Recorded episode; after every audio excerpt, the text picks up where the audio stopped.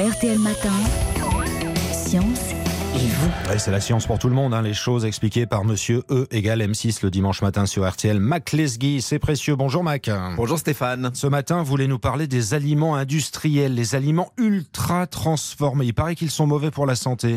Oui Stéphane, vous avez tous entendu parler d'études très sérieuses affirmant que consommer trop souvent ces aliments dits ultra transformés était mauvais pour la santé, qu'ils favorisaient les cancers. Rappelez-vous, je reprends un titre du Figaro il y a 4 ans, Cancer, la nourriture industrielle à risque. Et c'est vrai? Eh bien, 4 ans plus tard, la science a progressé et comme souvent, elle nous dit qu'il faut se méfier des raccourcis. Je vous raconte Avec plaisir. D'abord, qu'est-ce que c'est exactement des aliments ultra transformés? Alors je vais vous répondre par une lapalissade, c'est le contraire des aliments peu ou pas transformés. Plus sérieusement, ce terme est issu d'une classification en quatre catégories de nos aliments, la classification NOVA, établie par des chercheurs brésiliens. Catégorie 1, les aliments non transformés, fruits, légumes, lait, viande ou poissons frais. Catégorie 2, les ingrédients culinaires, les sucres, les huiles, le beurre, on reste proche du produit d'origine.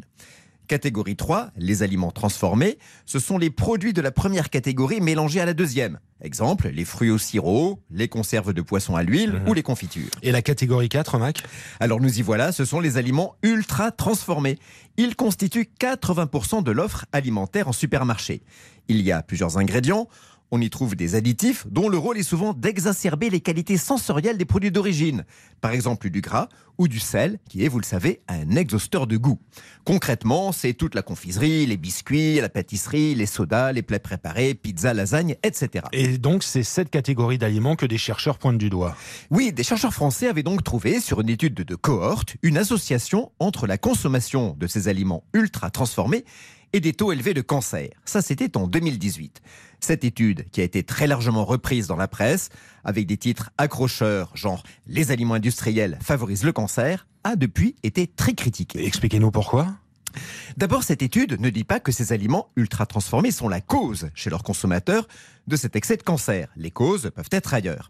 Mais surtout, d'autres chercheurs se sont penchés sur cette classification NOVA et cette fameuse catégorie des aliments ultra transformés. Ils ont simplement demandé à des spécialistes, selon eux, quels aliments ils mettaient dans cette catégorie.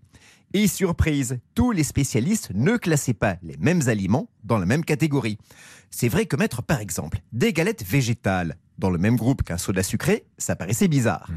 Conclusion de cette nouvelle étude qui vient de paraître, la classification NOVA n'est pas suffisamment solide et fonctionnelle pour servir de base un travail scientifique. Donc, Mac, les aliments ultra transformés ne donnent pas le cancer. Et non, rien ne permet de l'affirmer. Si la classification NOVA, qui a servi de base à cette affirmation, n'est pas bonne, tout s'effondre. Et donc, on en revient pour notre alimentation au conseil de base du plan national nutrition santé. Éviter de manger trop gras, trop salé, trop sucré, ce qui est le cas de beaucoup de produits industriels, c'est vrai, mais pas de tous. Et pour lutter contre les cancers évitables, c'est pas compliqué. On diminue l'alcool, la viande, et on respecte les 5 portions de fruits et légumes par jour sous quelque forme que ce soit. Recommandation Institut national du cancer, tout simplement. Et bon appétit, bien sûr. Bon appétit, évidemment. Mac Lesguy nous explique les choses. Le dimanche matin, c'est sur RTL. On peut réécouter, évidemment. Le replay est disponible sur notre site rtl.fr.